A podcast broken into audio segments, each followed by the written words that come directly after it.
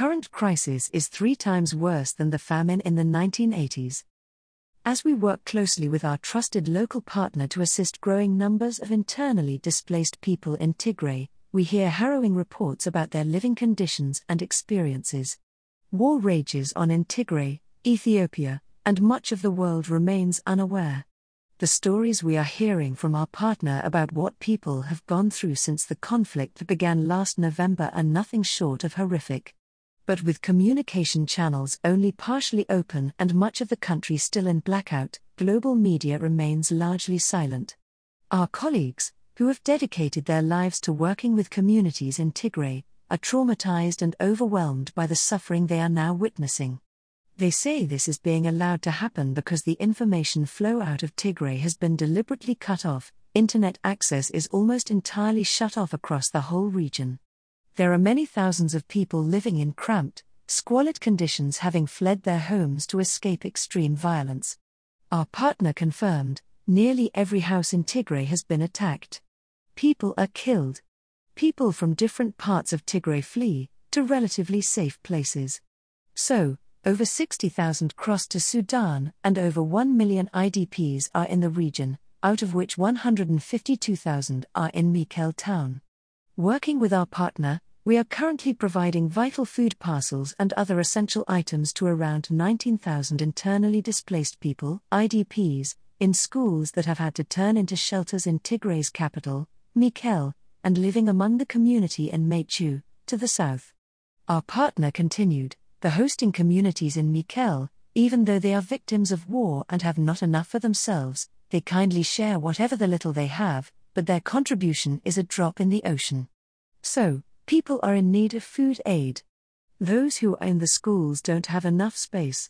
For example, in one of the schools there are about 6,000 IDPs and over 80 sleep in a small classroom. Such conditions, with inadequate sanitation, are a serious threat to health, and while health services are barely functioning, a serious threat to life. And all this is being endured by those who have already experienced unimaginable suffering. It's easy to feel stunned into inaction or overwhelmed by the horror and sadness in these reports. But your support is helping. Even in the face of such violence and destitution, our partners tell us that the small acts being carried out by our supporters, raising awareness of this situation, praying for the people of Tigray, and giving money to help bolster our response, are making a huge difference.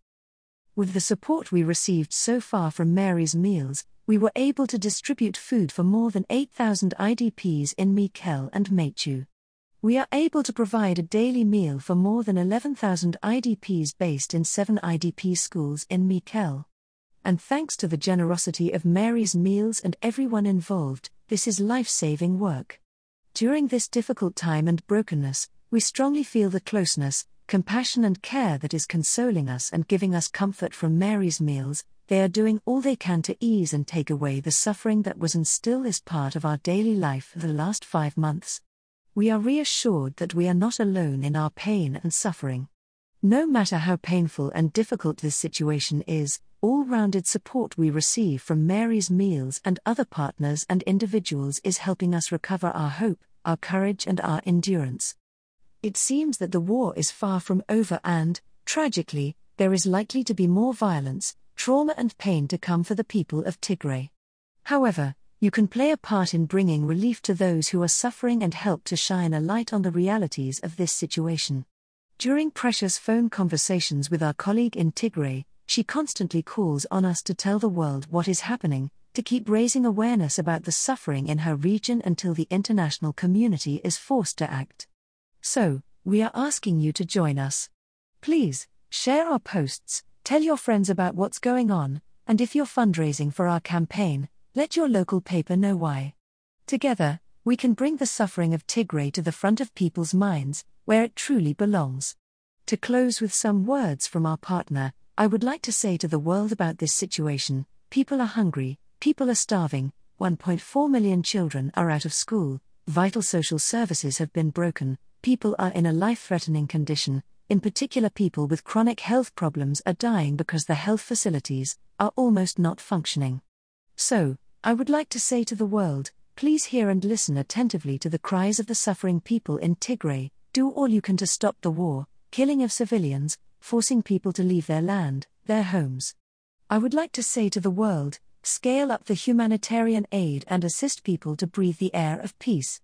Brought to you by Audio Harvest.